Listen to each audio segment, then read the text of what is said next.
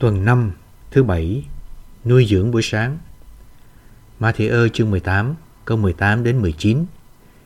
Điều gì các anh buộc dưới đất sẽ là điều đã được buộc trên trời, và điều gì các anh mở dưới đất sẽ là điều đã được mở trên trời.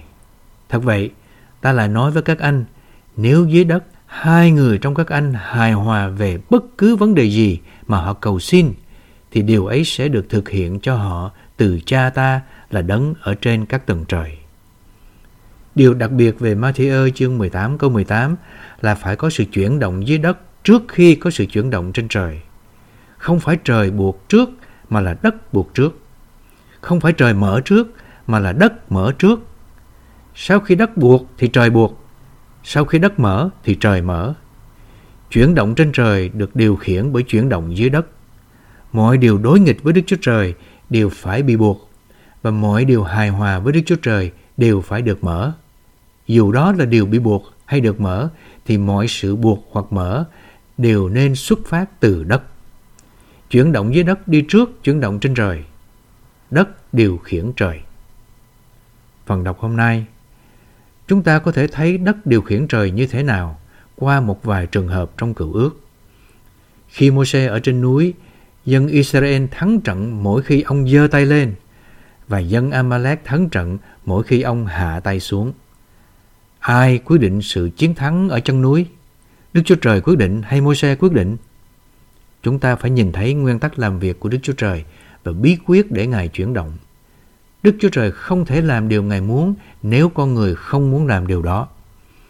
Chúng ta không thể bắt Đức Chúa Trời làm điều Ngài không muốn, nhưng chúng ta có thể ngăn Đức Chúa Trời làm điều Ngài muốn. Chiến thắng được Đức Chúa Trời quyết định trên trời, nhưng chiến thắng được môi xe quyết định trước mặt con người. Thật ra, Đức Chúa Trời ở trên trời muốn dân Israel thắng, nhưng nếu dưới đất môi xe không giơ tay lên thì chắc hẳn dân Israel đã thua. Khi ông giơ tay lên thì dân Israel thắng. Đất điều khiển trời. Đức Chúa Trời có một mục đích là gia tăng số nhà của dân Israel để dân Israel gia tăng như một bầy. Những người không biết Đức Chúa Trời sẽ nói nếu Đức Chúa Trời muốn gia tăng số dân Israel như một bầy, Ngài có thể tùy ý thực hiện, ai có thể ngăn Ngài? Nhưng Ezechiel chương 36 câu 37 nói rằng phải cầu hỏi trước Đức Chúa Trời rồi Ngài mới hoàn thành điều đó cho họ. Đây là một nguyên tắc rõ ràng. Dù Đức Chúa Trời quyết định vấn đề, nhưng Ngài sẽ không làm điều đó ngay lập tức. Ngài sẽ gia tăng số nhà trong dân Israel chỉ sau khi họ đã cầu hỏi Ngài. Ngài muốn đất điều khiển trời. Dù hội thánh có một ý muốn tự do, nhưng hội thánh đem ý muốn này thuận phục uy quyền của Đức Chúa Trời như thể không tồn tại ý muốn nào khác. Điều này làm Đức Chúa Trời có thể thực hiện bất cứ điều gì Ngài muốn. Ngày nay, khi hội thánh đặt ý muốn của mình dưới ý muốn của Đức Chúa Trời, Ngài sẽ chuyển động giống như cách Ngài sẽ chuyển động trong cõi đời đời. Ngài sẽ chuyển động như thể không có ý muốn nào khác chống đối Ngài. Đây là vinh hiển cho Đức Chúa Trời.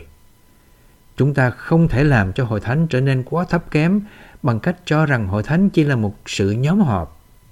Không, Hội thánh là một nhóm người đã được cứu chuộc bởi huyết, được tái sanh bởi thánh linh, phó thác chính mình vào tay Đức Chúa Trời và sẵn lòng nhận lấy ý muốn của Đức Chúa Trời, thực hiện ý muốn của Ngài và đứng cho Đức Chúa Trời trên đất để duy trì chứng cớ của Ngài.